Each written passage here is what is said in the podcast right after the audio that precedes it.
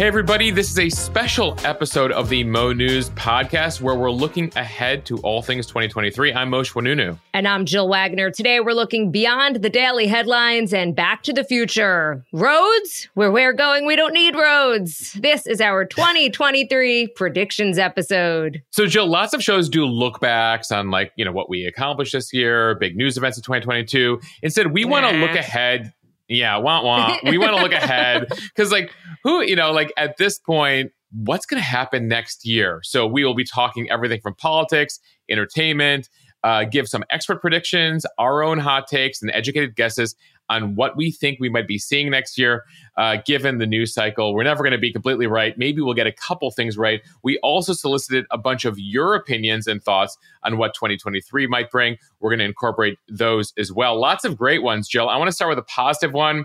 Which uh, speaks to this episode. Uh, I so love quilting. Messaged me on Instagram to say the world will not end in 2023. So we have that going for us. okay, I hope so.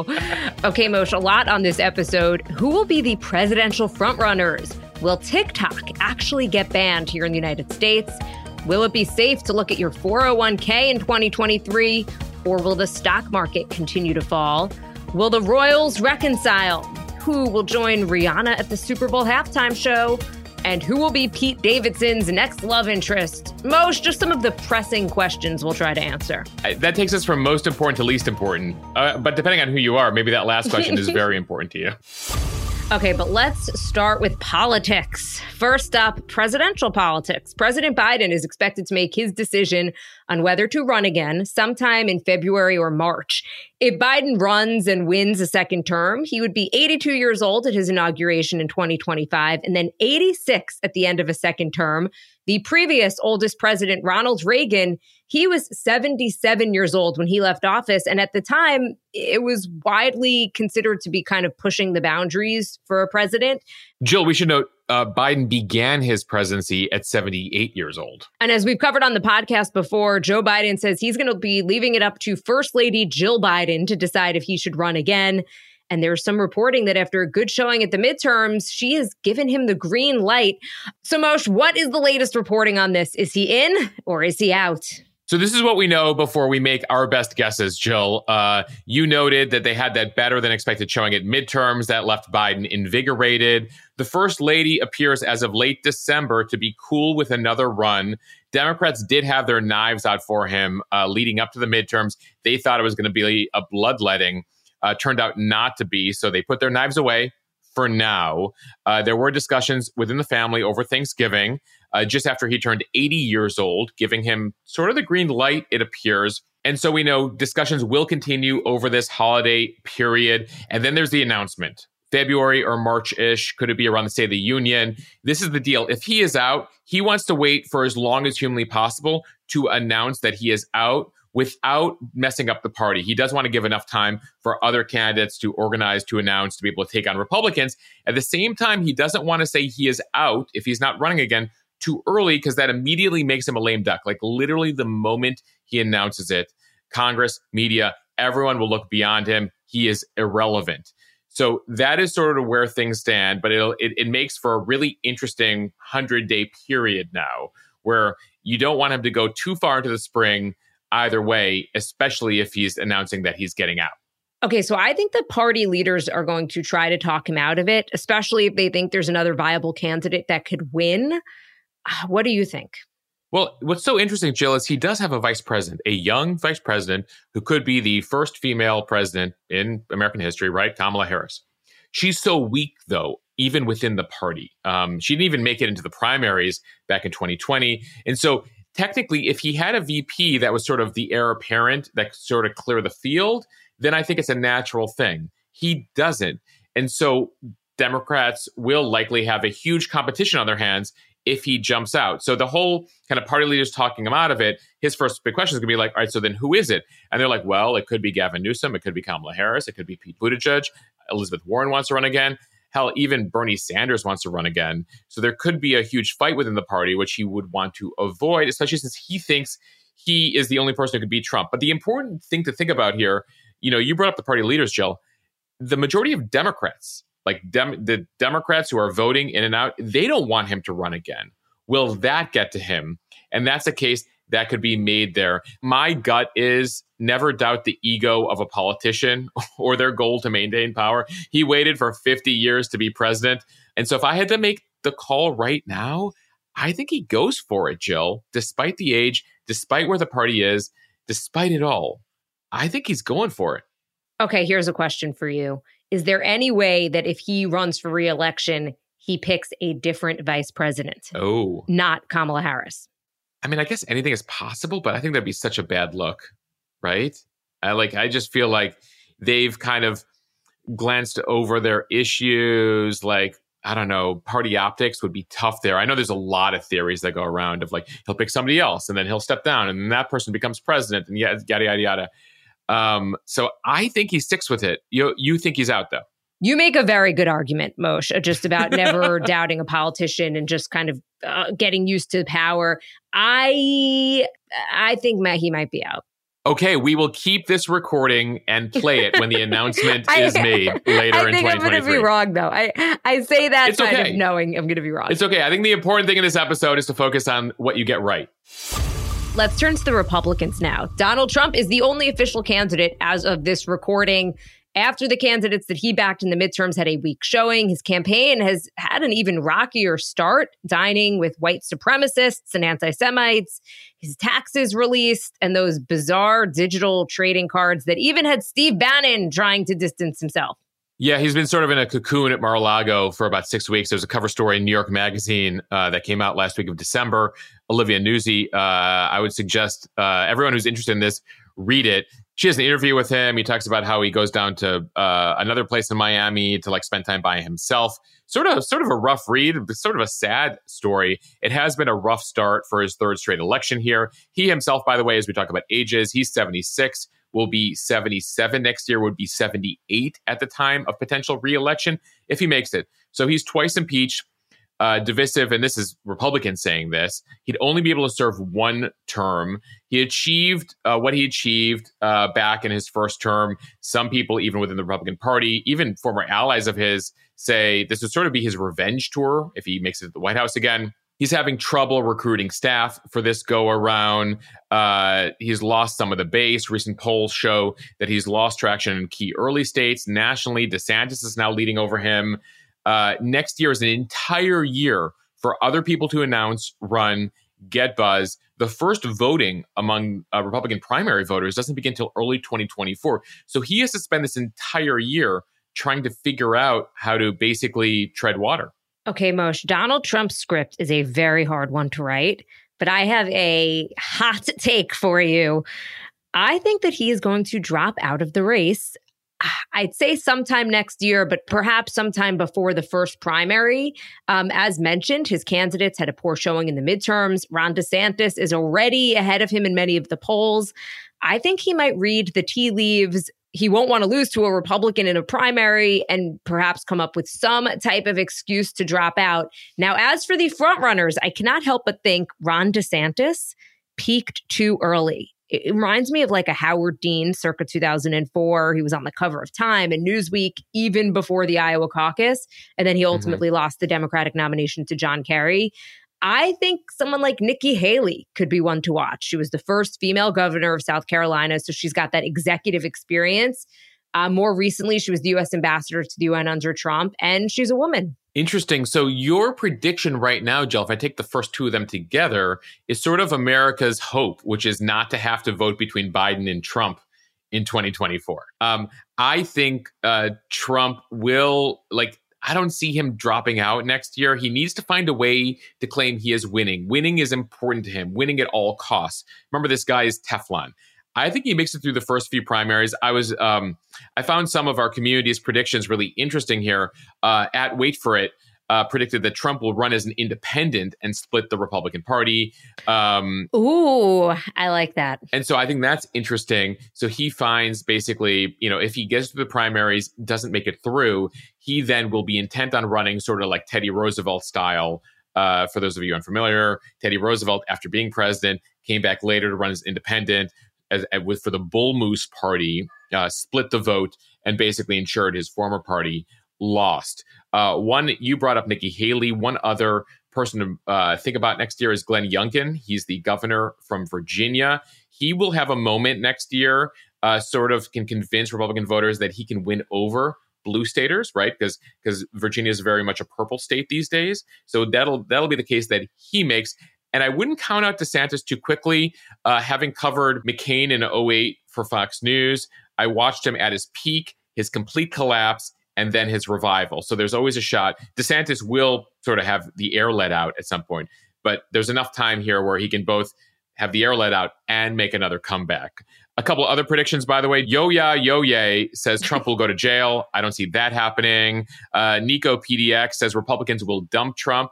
We'll see if that happens, so to speak. And then uh, Steph Squatch, uh, I think, has a pretty uh, guaranteed prediction more documents will be found on his property.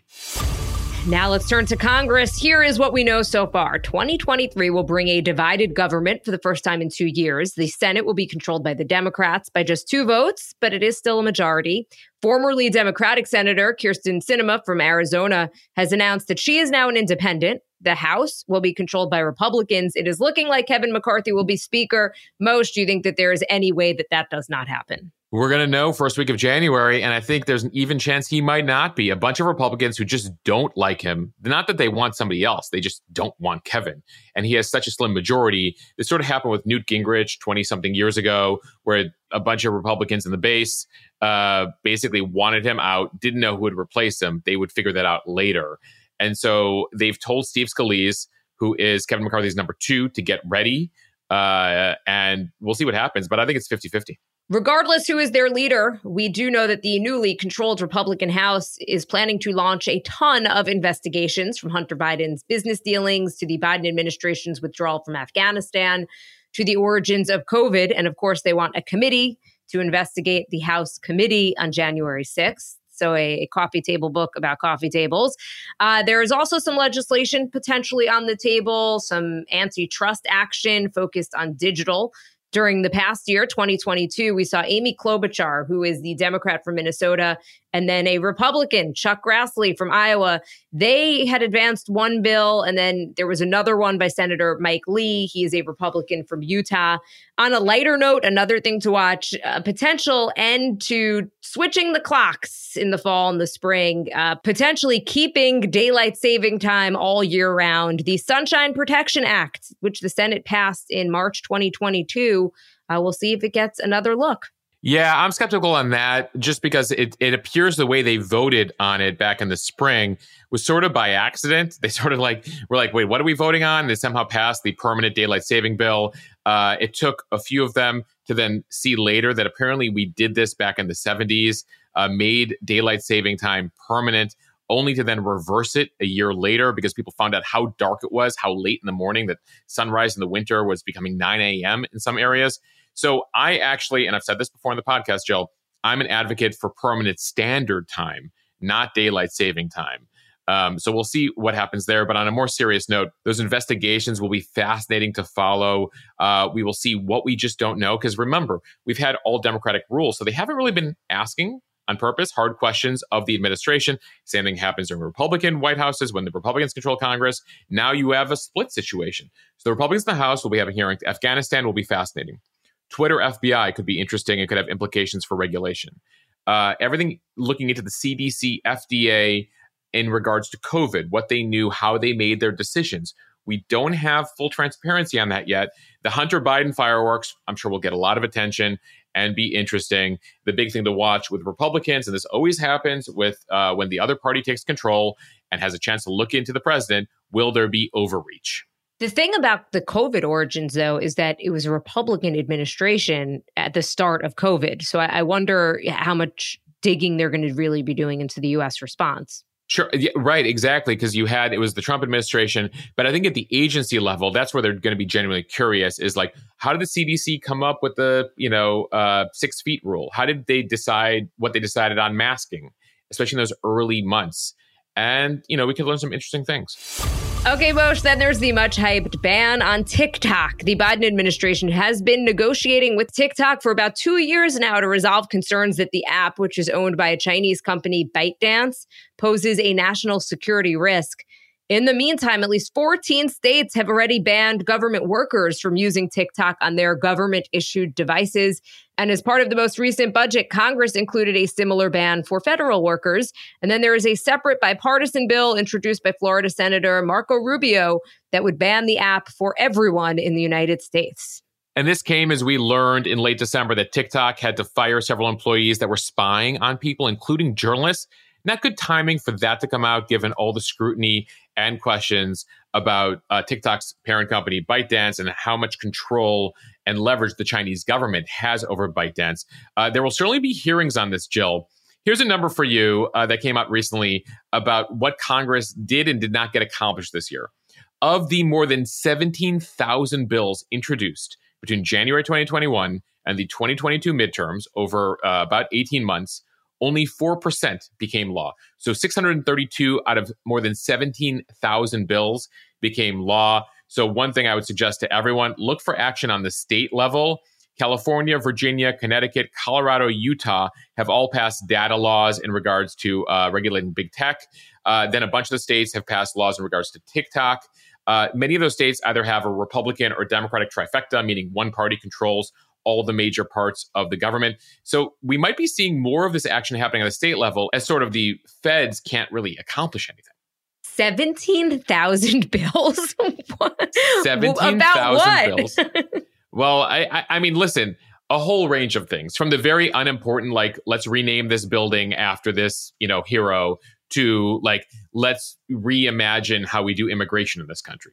Oh, you know, and so listen, there's 435 members of Congress, there's 100 senators. They all have to show they're accomplishing things. They all have to go get voted on at some point. So they want to show, hey, I submitted a bill for this, I submitted a bill for that. Uh, very few bills, 4%, actually got through.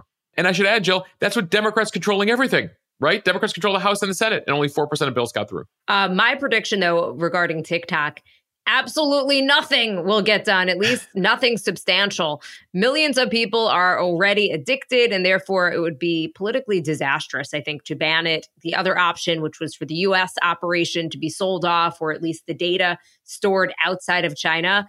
Uh, to me, that's just a PR move. It may happen, but it's going to be inconsequential. China spies on their own citizens. I don't think they would miss any opportunity to spy on ours.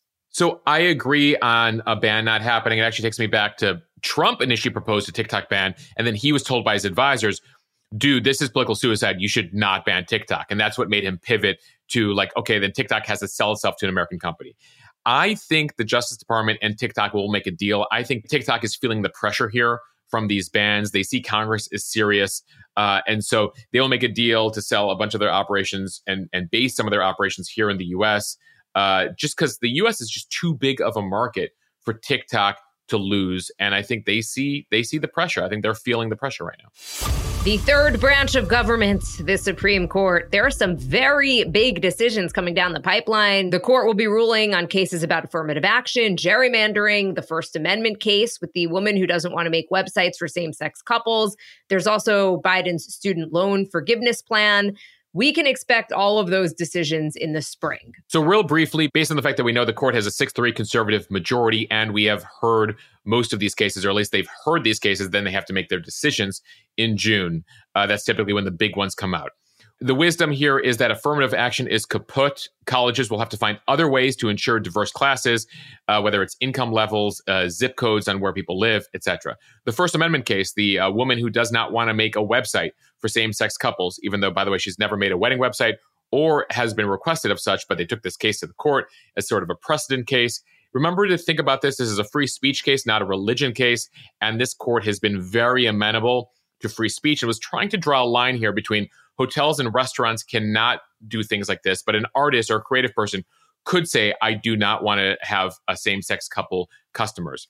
Then there's the student loan forgiveness case that'll be heard uh, sometime early in 2023. It's based on whether they think he had the executive power to do this. Given the way they've been approaching this sort of thing, I think you might have to say goodbye to the student loan forgiveness plan. Then there's the big democracy gerrymandering case out of North Carolina. We've talked about this on a number of episodes uh, later in the year as the court heard this in December. It looks like they will not be endorsing that very controversial independent state legislature theory. Basically, rest assured, we won't see complete chaos and complete independence for the parties but you may continue to see even more gerrymandering happen based on the way it looks like they'll rule on this. All right, as we head into warmer weather across much of the US in the coming months, one way to stay cool and continue to get a good night's sleep is by checking out Boll and Branch bedding and sheets. They're a brand that we love here at Mo News. We only endorse products that we love, and we've been using Boll and Branch for more than two years now in our home. The sheets have been great, soft, breathable fabric that works for both cold and warm weather. We noticed the quality immediately and have gotten a few different sets in our house. I know Jill has as well. They're made with 100% organic cotton, completely free from toxins. I know that is very important to a number of you. And it's not just sheets, they have blankets, duvets, pillows, a whole variety of products to ensure you get a good night's sleep. And right now, they have a great deal for the Mo News community. Go check them out. I promise you will not be disappointed. Again, they get softer with every wash. So the deal right now is 15% off your order when you use the promo code MONEWS over at bollandbranch.com. That is Boll and Branch, B O L L A N D, branch.com. Promo code MONEWS for 15% off. Exclusions do apply. See site for details. Let's head overseas. It's now been almost a year since Russia invaded Ukraine. Conventional wisdom at the start of the war was that Russia would plow through Ukraine and take over Kiev within days. That clearly did not happen, but the toll is already immense. There are millions of refugees. Part of the country in the east is currently under Russian control. Ukraine did win back control of one city, uh, Kherson, in the south. Meanwhile, U.S. officials say the military will begin training Ukrainian forces on Patriot missile defense systems very soon. Those systems are all included in a new $1.8 billion aid package. Ukrainian President Zelensky recently visited the White House. President Biden pledged to help the Ukrainian leader for, quote, as long as it takes but it isn't really up to him. The US already sent about $100 billion in aid to Ukraine. Some Republicans and progressive Dems have expressed some concern about an endless war. So, will 2023 finally bring an end to this war? And if so, what will that look like? Well, the UN Secretary General said he sees no prospect of talks to end the war in Ukraine in the immediate future, and he expects the already escalating military conflict to continue. Yeah, it, there does not appear to be an end in sight here. Uh, late February, it'll be marking one year of this war. The losses on both sides have been immense. Um, I mean, Ukraine for decades now will be in reconstruction mode um, and may have lost some territory permanently. The Russian military really destroyed here. Like they've been they've put themselves back twenty or thirty years at least, according to Western military experts but it does not appear that Putin is willing to concede. He is somebody who needs to win. How can he claim victory here? Remember, he annexed four regions, four entire regions of Ukraine. He now only controls part of those regions as Ukraine has pushed back, has regained territory. As of this taping, uh, Russia controls about 10% of Ukraine, but they appear to be on a standstill along a 600 mile battle line. So, what's ahead? Putin's friends are in tough straits, right? China's not really interested in helping him that much. India's over him. Iran is distracted by the chaos in its country. He's left to basically the Syrians and the Chechens, the North Koreans, and Belarus to be helping him. That's not really going to turn the tide. The big question is the West. And when I talk about the West, I'm talking about Europe, because Europe right now is taking the brunt of this war with the lack of natural gas supply. You know, I know Americans are peeved about spending $100 billion to aid Ukraine, which is, by the way, less than 1% of our annual budget. But the brunt of the pain is being felt by the Europeans right now in terms of their inflation, which is higher than the US, in terms of natural gas prices, heat, etc. So, will they be pushing their governments, Germany and France, to get Zelensky to be like, you got to make peace here? Uh, Europeans are not holding strong. So far, they appear to, but that'll be a question mark on how they survive the winter. Uh, Zelensky appears emboldened here. Uh, I think, I don't know, Jill, let's make predictions here because this is what this podcast is about. I think the the winter where it's sort of a standstill, the spring and the summer, the Ukraine will make its move, Russia will make the move that it can, and then I think we get to peace talks sometime in the fall. You know, Moshe, I think that this is going to be an endless war. I, I hate to say it. I, I feel like we're yeah. going to be talking about the same thing next New Year's, um, and and, and and it's so unfortunate. I just think that both side is so dug in right now, and the longer it goes on, the harder it is for them to make any type of deal that's the thing is like Zelensky any compromise would force Zelensky to give up part of his country to Russia. Unfortunately, that's just the way that it works, right? Russia invaded, uh, and he does not appear to be willing to do so, and um, and and feels like he has the wind at his back. So, you know, I, I think you have a good point there. Okay, moving on to China. 2022 was a huge year for China. President Xi Jinping won an unprecedented third term that was entirely as expected. The real surprise, though, came in November when mass protests over Beijing's strict zero COVID 19 policies erupted across the country, the most significant demonstrations in China since the Tiananmen Square protests of 1989. Beijing reacted first by cracking down on protests and then by dropping most of its lockdown measures, opening up the risk of rapid COVID spread. So now to 2023, the world's second biggest economy has reduced its pace of growth, raising questions about the competence of China's leadership. So will Xi change course and refocus on the economy? And given concerns about China's designs on Taiwan, are we worried about military conflict? So this is going to be big, right? Because China's opening up. Those protests were a big deal in November. And the fact that China decided to say, okay, let's use those protests to declare victory on COVID and zero COVID uh, this winter will tell us a lot. How dramatic will the images be as basically 1.4 billion people who have not been exposed to COVID for three years are exposed to it for the first time? How will that impact things? How will that impact global growth? Try to have to lock things down. At the same time, companies, major international companies like Apple, have been making a pivot away from China this last year. Having seen what happened with Russia and Ukraine, worried China might invade Taiwan, worried about supply chain issues. How does China react to that? You know, China wants to maintain its economic growth, and that's something you brought up there. Um, it's reduced its pace of growth. You know, China for years has been claiming 8%, 10% annual, you know, just really insane annual growth. They haven't seen that the past couple years with COVID. So that leaves us with a, a major question uh, when it comes to how they get through COVID. I mean, I think if you look at China these past couple decades, just the economic growth has been so important to them and they need to open up. They need to sort of reset themselves before they make another move. Keep in mind, China moves slow. It's a country that is 5,000 years old, and they've been able to grow and maintain their power through the millennia by being cautious and slow. Interesting thing to watch, by the way, Jill, if Kevin McCarthy makes it uh, as Speaker, as House Speaker, he actually praised Pelosi's visit to Taiwan last year. That was hugely controversial, led to military exercises. He says he's going to visit Taiwan too. That's going to clearly add stress to the relationship between the countries, and that's something to watch. So Politico has a China Watch newsletter, and they got a bunch of predictions from some of their experts. One of them was from Gina Tam, assistant professor of East Asian history at Trinity University in San Antonio, Texas. She says the zero COVID protests may have ended for the moment, but I think the white paper revolution touched upon deeper systemic issues affecting young people in China, including deflated wages, fewer job opportunities, and a winnowing of acceptable forms of fun and entertainment. While I do not know what their activism will look like, social movements tend to have a deep sense of historical memory.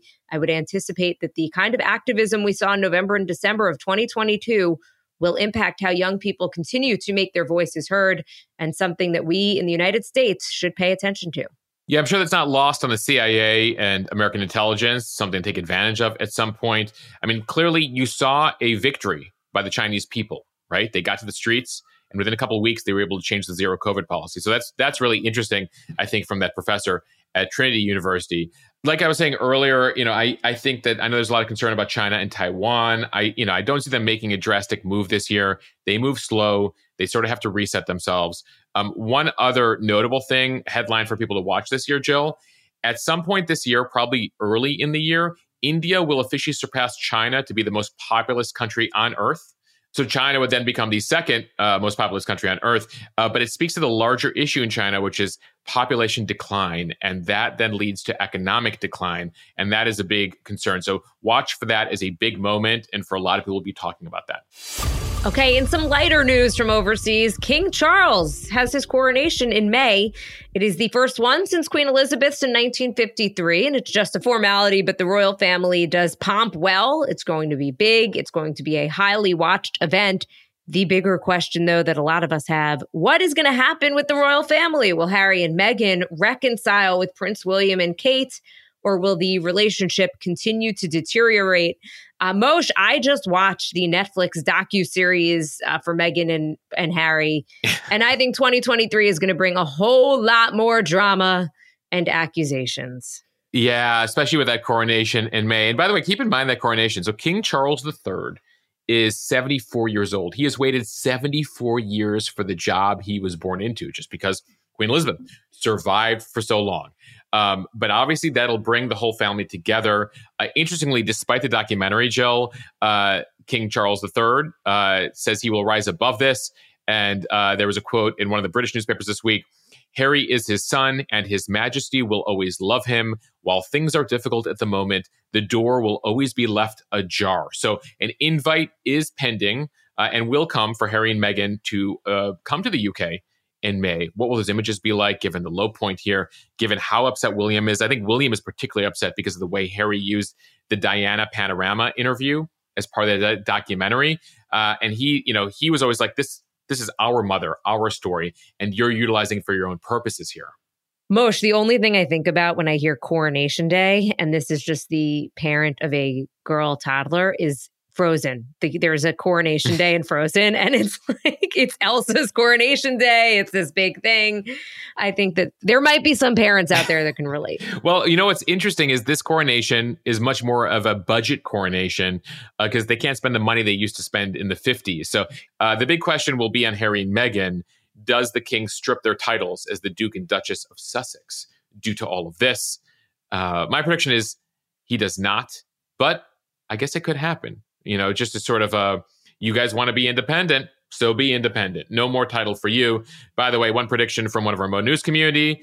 I don't know if this is happening, but it's sort of out of left field here. Mora 0055 predicts that Harry and Meghan will get divorced. I don't know. I don't think so, yeah. but you never know. But listen, people gotta people are putting out their predictions.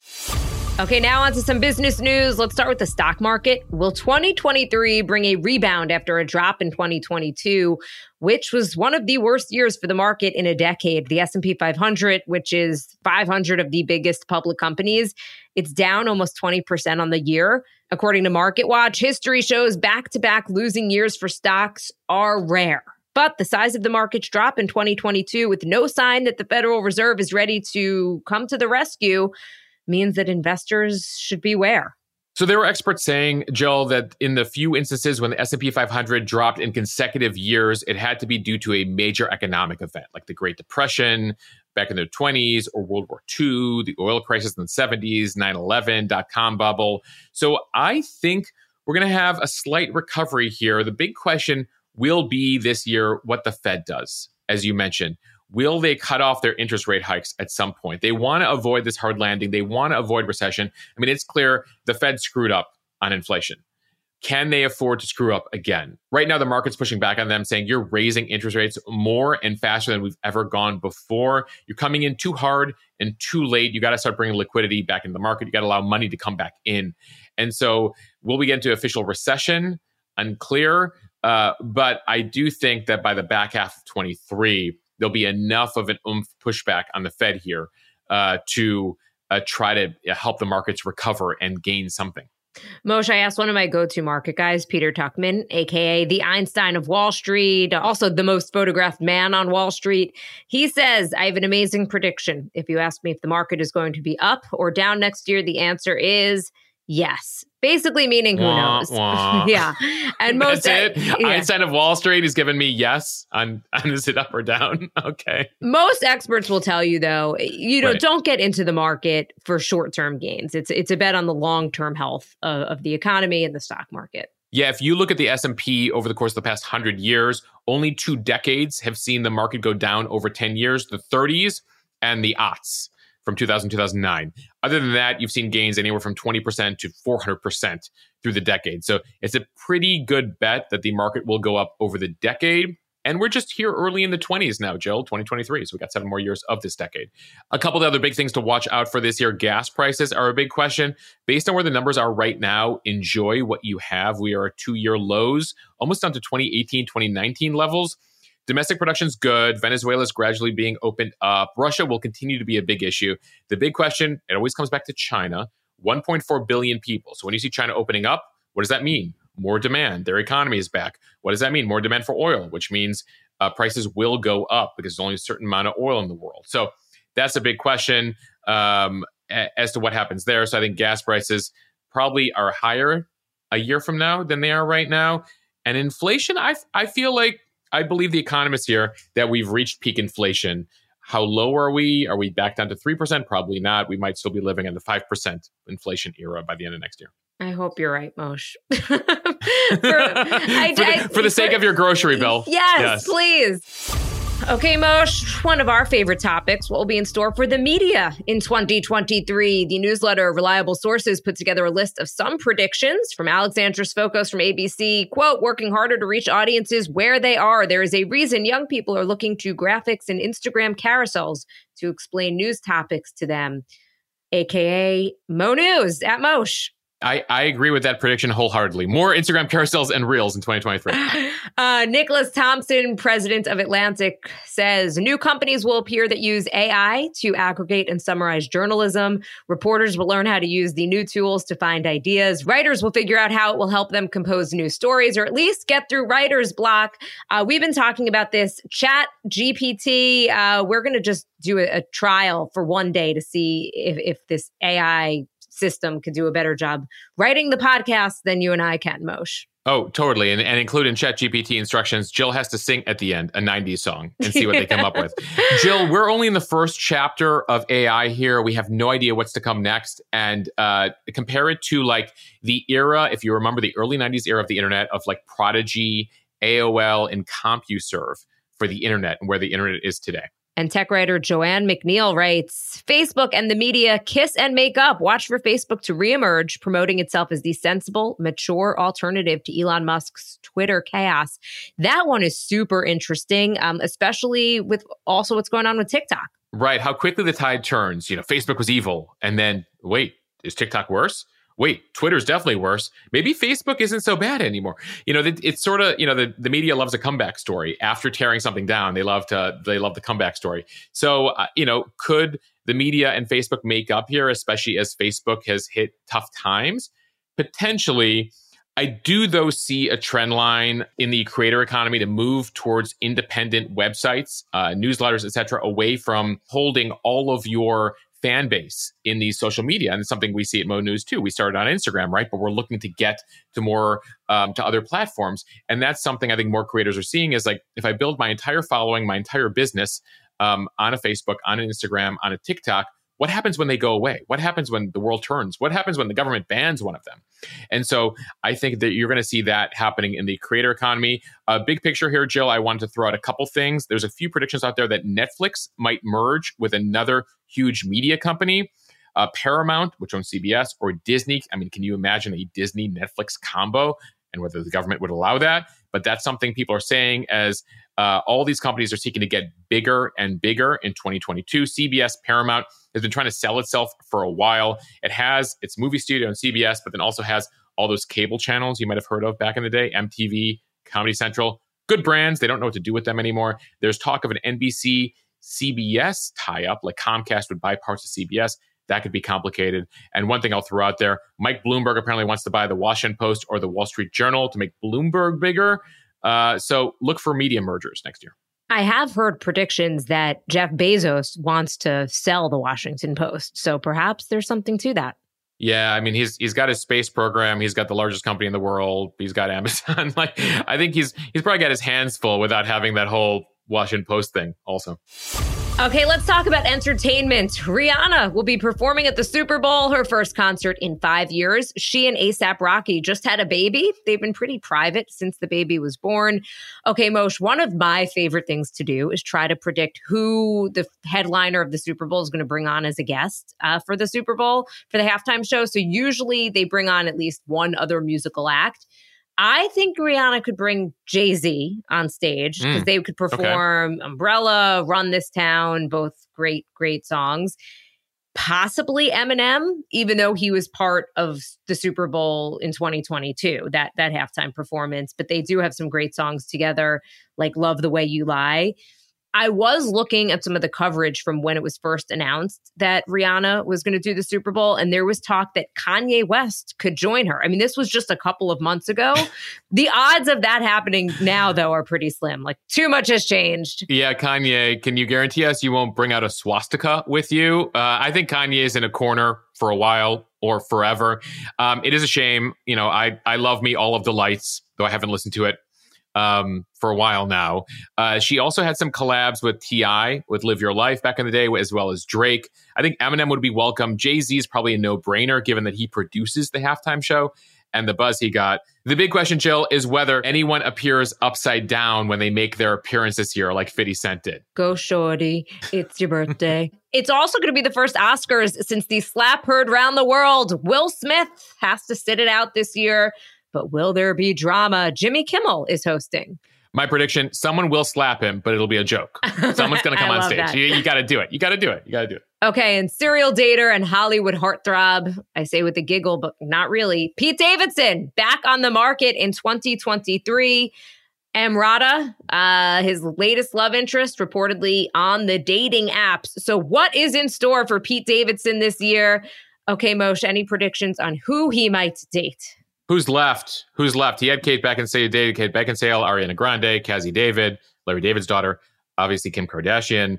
Um, we could throw out a couple predictions here. I think Julia Fox might come into the mix here. At least they'll be seeing it like a Rangers game or something. And here's a real left field one Kendall Jenner, sister of Kim. I don't know. I throw it out there because anything is possible.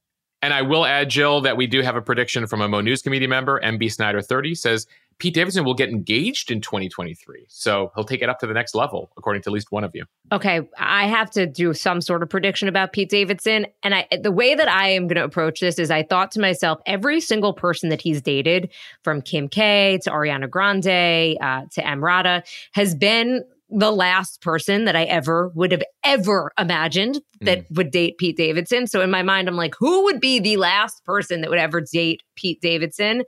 And I thought maybe one of the Obama girls, uh, oh. Malia Obama. You say it and you're like, absolutely not, no way. But he has I, been winning hearts.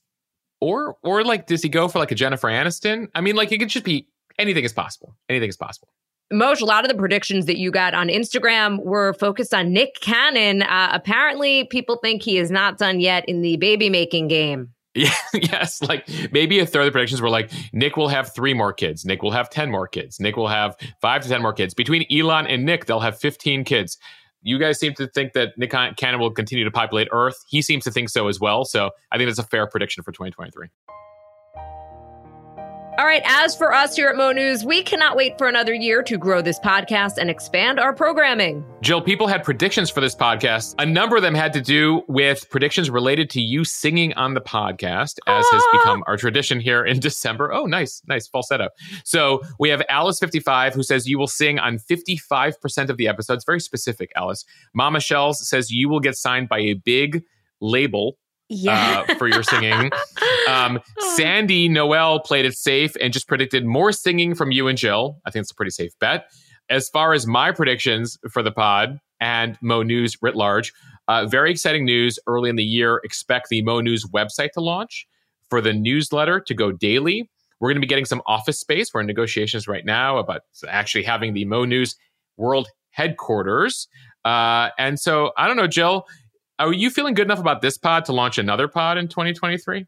I always want to launch another pod. Yes, let's do it. I love podcasts, um, and I'm all about launching another one. It just, you know, it has to be good. I'm very about not wasting people's time and, and just being yes. valuable. So as long as we can come up with something, and we we're always spitballing ideas, but as long as we can come up with something that we think has real value, uh, yeah, let's do it. We'll give you even more to listen to in 2023. Uh, so get ready, everybody. All right. A big thank you for being a big part of our 2022 and cheers to a great 2023. Yeah, we have a full year ahead. This year, we launched the podcast, believe it or not, only six months ago in June. So we have a full year in 2023. We appreciate all of you who follow or subscribe to this podcast. Uh, please review us in the App Store. They make a huge difference. Uh, I have a prediction for next year more five star reviews, Jill, for this podcast. And Jill, should we, we are recording this virtually, but do we want to do a quick cheers to 2023? Let's do it. Cheers. Cheers to 2023, Mosh. See you all next year.